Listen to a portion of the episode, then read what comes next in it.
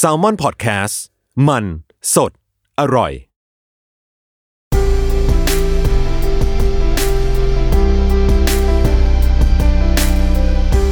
อินเอียร์พ็อกเก็ตบุ๊กหลับตาฟังหนังสือ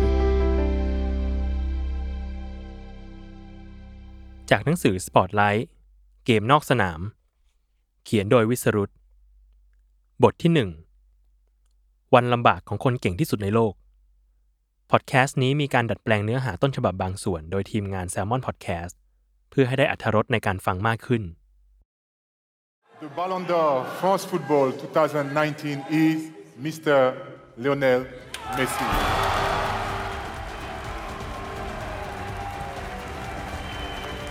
ลีโอเนลเมสซี่คือหนึ่งในนักเตะที่เก่งที่สุด เท่าที่วงการฟุตบอลเคยมีมา ตั้งแต่ลงสนามให้บาร์เซโลนาเมื่อปี 2004 จนถึงปี 2018 เขาทำลายสถิติต่างๆ มากมาย และคว้าแชมป์มาแล้วนับไม่ถ้วน เมสซี่เป็นผู้เล่นที่ยิงประตูได้มากที่สุดในประวัติศาสตร์ฟุตบอลสเปน ช่วยทีมคว้าแชมป์ลีกสูงสุดของประเทศได้ 9 สมัย แชมป์ยูฟาแชมเปี้ยนส์ลีกอีก 4 สมัย นอกจากนั้นยังคว้ารางวัลนักเตะยอดเยี่ยมแห่งปี หรือที่เรียกกันในชื่อบัลลงดอร์ได้อีกถึง 5 สมัย ด้วยความสามารถที่เก่งกาจส่งผลให้ชื่อเสียงของเมสซี่โด่งดัง และนำมาซึ่งความร่ำรวยมั่งคั่ง ในระดับที่เขาได้รับการจัดอันดับจากนิตยสาร Forbes ว่าเป็นนักฟุตบอลที่ทำรายได้มากที่สุดในโลกเมื่อปี 2018 เขาคือไอคอนคนสำคัญของฟุตบอลในยุคสมัยใหม่ อย่างไรก็ตาม กว่าจะมีวันนี้ เส้นทางของเมสซี่ไม่ได้โรยด้วยกลีบกุหลาบ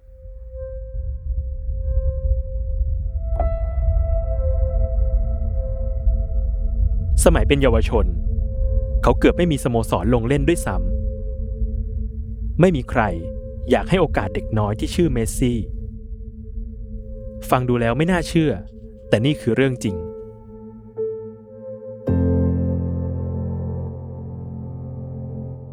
ย้อนกลับไปในปี 2000 ในเวลานั้นเมสซี่อายุได้ 13 ขวบ เริ่มมีชื่อเสียงในวงการฟุตบอลอาร์เจนตินาด้วยฐานะนักเตะเยาวชนที่ตัวเล็ก แต่วิ่งได้รวดเร็ว เลี้ยงบอลเก่ง เล่นบอลฉลาด และที่สำคัญคือเขาถนัดซ้าย เมสซี่ทำให้ผู้คนคิดถึงอดีตตำนานทีมชาติอาร์เจนตินาที่ชื่อดิเอโกมาราโดนาเพราะมาราโดนาก็ตัวเล็กและถนัดเท้าซ้าย จนเมสซี่ได้รับการยกย่องจากสื่อท้องถิ่นว่าเป็น new มาราโดนาซึ่งการถูกยกมาเปรียบกับตำนานระดับนี้ ถือเป็นการสดุดีถึงความสามารถอันโดดเด่นของเจ้าหนูเมสซี่ได้เป็นอย่างดี แต่ในปี 2000 เมสซี่ก็โดนปล่อยตัวออกจากต้นสังกัด คือทีมเยาวชน Newell's Old Boys ถ้าเมสซี่เก่งอย่างที่สื่อร่ำลือจริง ๆ ทำไมถึงโดนปล่อยตัว ตามหลักแล้วควรจะมีสโมสรมากมายรุมกันแย่งตัวไม่ใช่เหรอ แล้วถ้าคนไหนดูมีแวว สโมสรต้นสังกัดก็ยิ่งควรจับเซ็นสัญญาระยะยาวตั้งแต่ยังเป็นนักเตะเยาวชน เพื่อให้มีข้อผูกมัดกับทีมไว้ก่อนด้วยซ้ำแต่เมสซี่กลับถูกปล่อยทิ้ง แล้วยังไม่มีทีมไหนในอาร์เจนตินาอยากเซ็นสัญญากับเขาอีกต่างหาก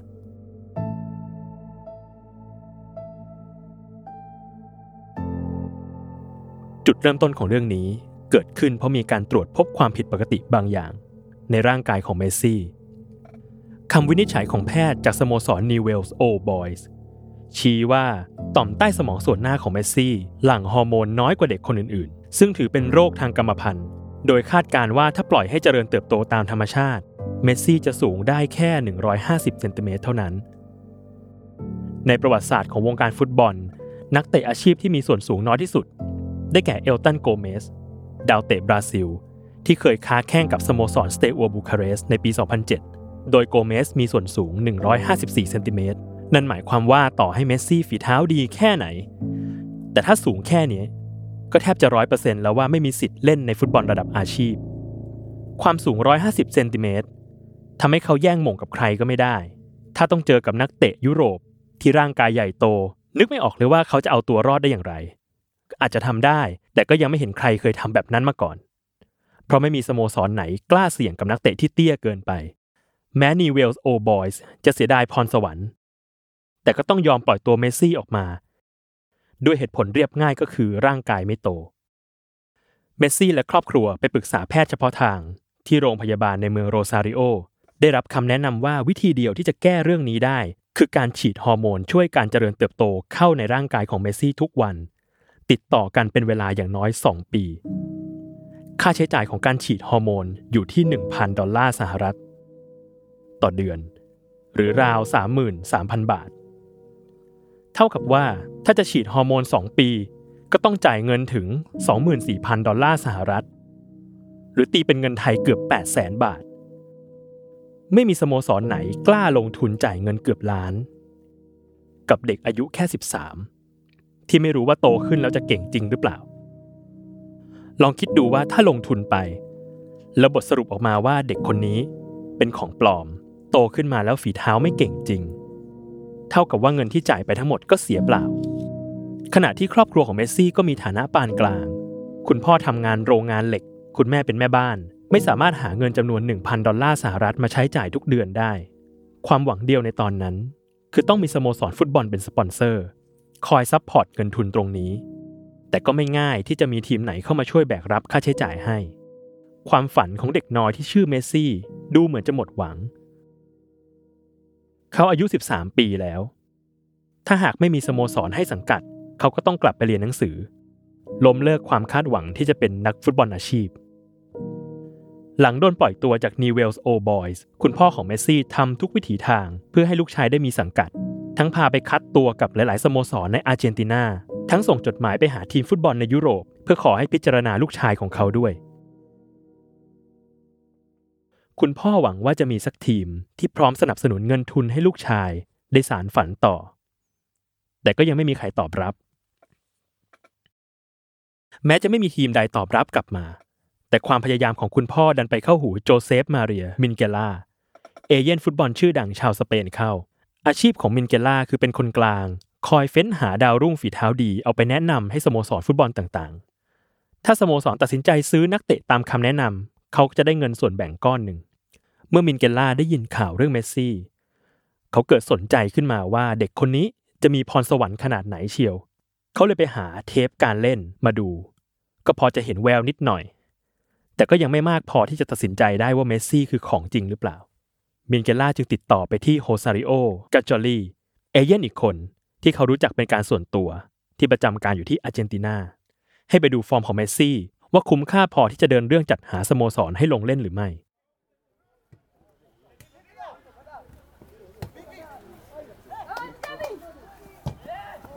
กัจจอรี่ตามไปดูฟอร์มเมสซี่จากสนาม ที่เขาขอไปคัดตัวกับสโมสรต่างๆ กัจจอรี่รู้สึกทึ่งในความสามารถ และ confirm กับมินเกล่าว่าเด็กคนนี้เป็นของจริง คุ้มค่าที่สโมสรดัง ๆ จะจ่ายเงินเพื่อลงทุนให้ เมื่อได้ยินดังนั้นมินเกล่าจึงตัดสินใจส่งตั๋วเครื่องบินไปกลับอาร์เจนตินาสเปนให้กับเมสซี่และคุณพ่อ เดินทางมาทดสอบฝีเท้ากับบาร์เซโลนาซึ่งเขามีความสัมพันธ์ที่ดีอยู่ทันที ถ้าหากเมสซี่ทำให้สตาฟโค้ชประทับใจได้ เขาก็อาจได้รับสัญญา คือมินเกล่าไม่อาจตัดสินใจขั้นสุดท้ายได้ แต่เขาสามารถสร้างโอกาสให้เมสซี่โชว์ผลงานให้ทุกคนได้เห็น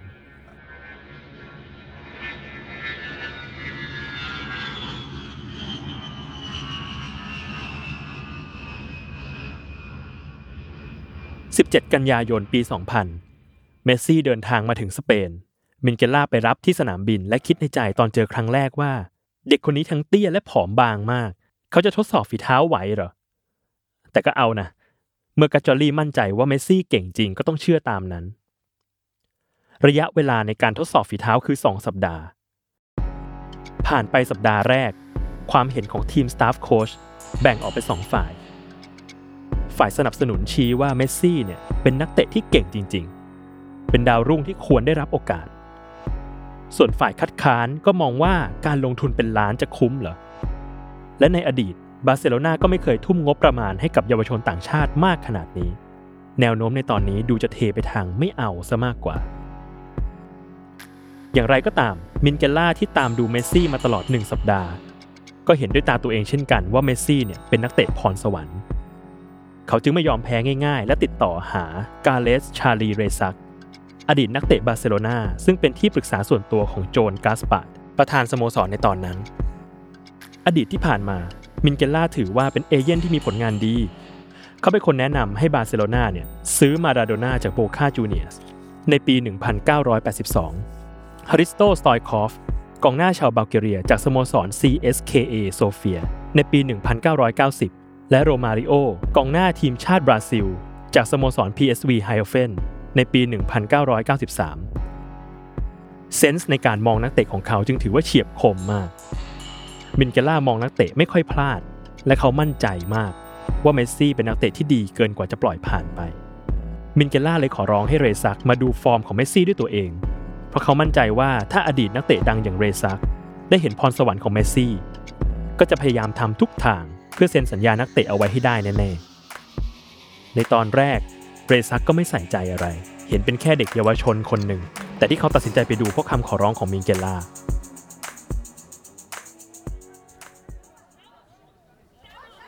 วันที่ 2 ตุลาคมปี 2000 วันทดสอบวันสุดท้าย เรซักเข้าไปชมเกมในสนามซ้อม เมสซี่ถูกจับลงสนามแข่งกับทีมชุด U15 หรือทีมอายุต่ำกว่า 15 ปี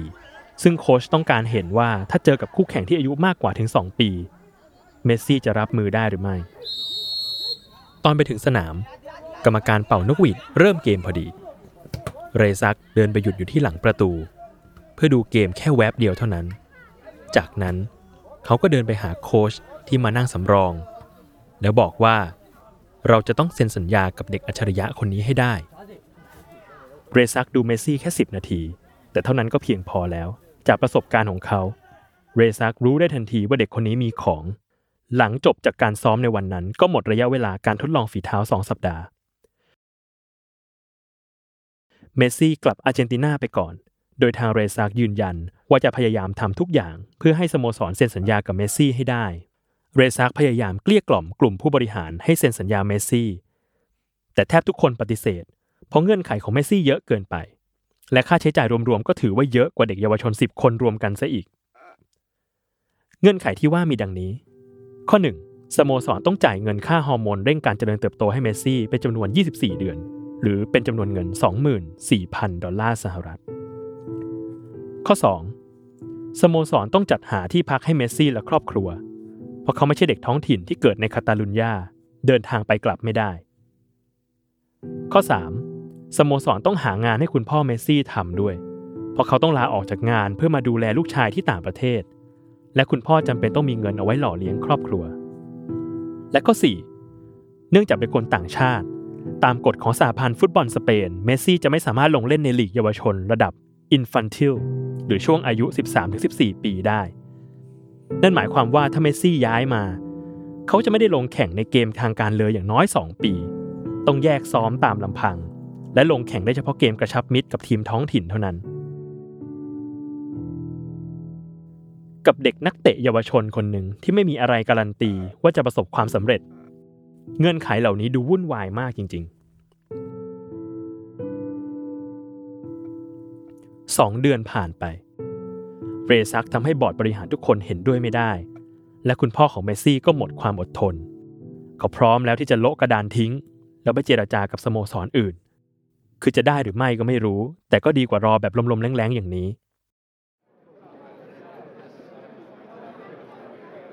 20 ธันวาคมปี 2000 ตัวแทนทุกฝ่ายนัดพบกันที่ร้านอาหารในปอมเปอี เทนนิสคลับกลางเมืองบาร์เซโลนา เพื่อหาข้อสรุปของเรื่องนี้ บนโต๊ะอาหารมีฮอเก้เมสซี่ คุณพ่อของลีโอเนล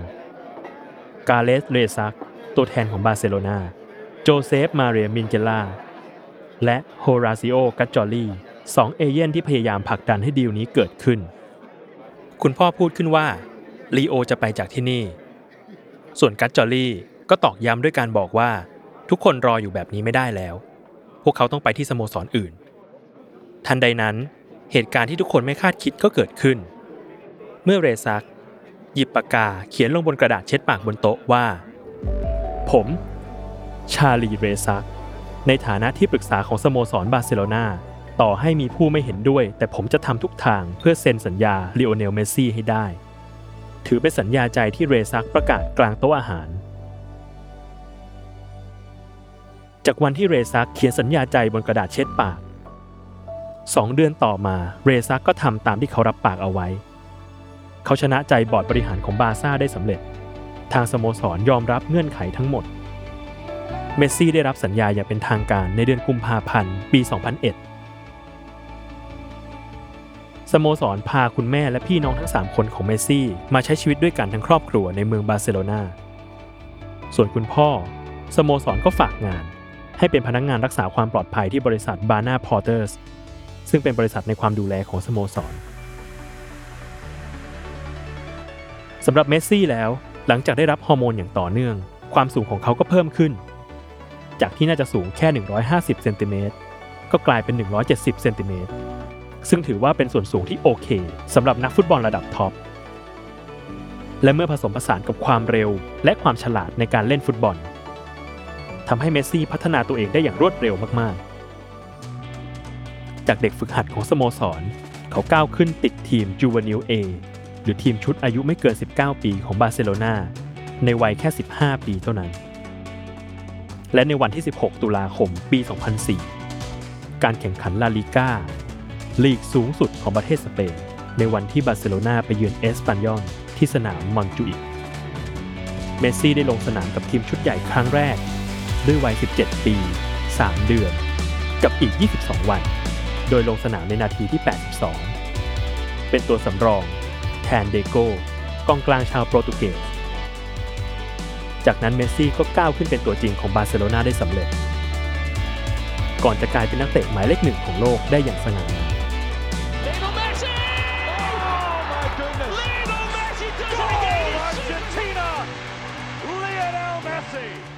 และกระดาษเช็ดปากแผ่นนั้น ที่ชาลีเรซัก เขียนเป็นสัญญาใจให้ครอบครัวเมสซี่ ก็ถูกเก็บใส่กรอบไว้อย่างดีในตู้เซฟของกาจอลี่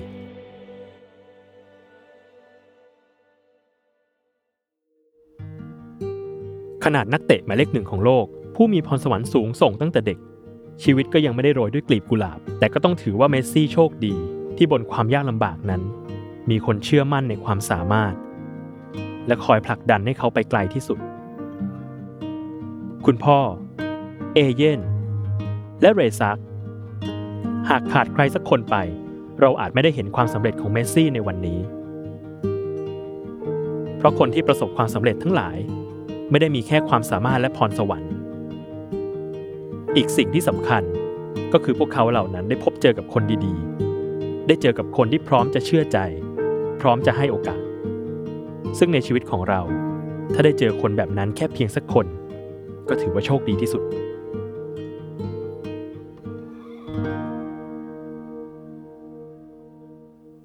ติดตามรายการ In Ear Pocket Book ได้ทุกวันอาทิตย์ ทุกช่องทางของ Salmon Podcast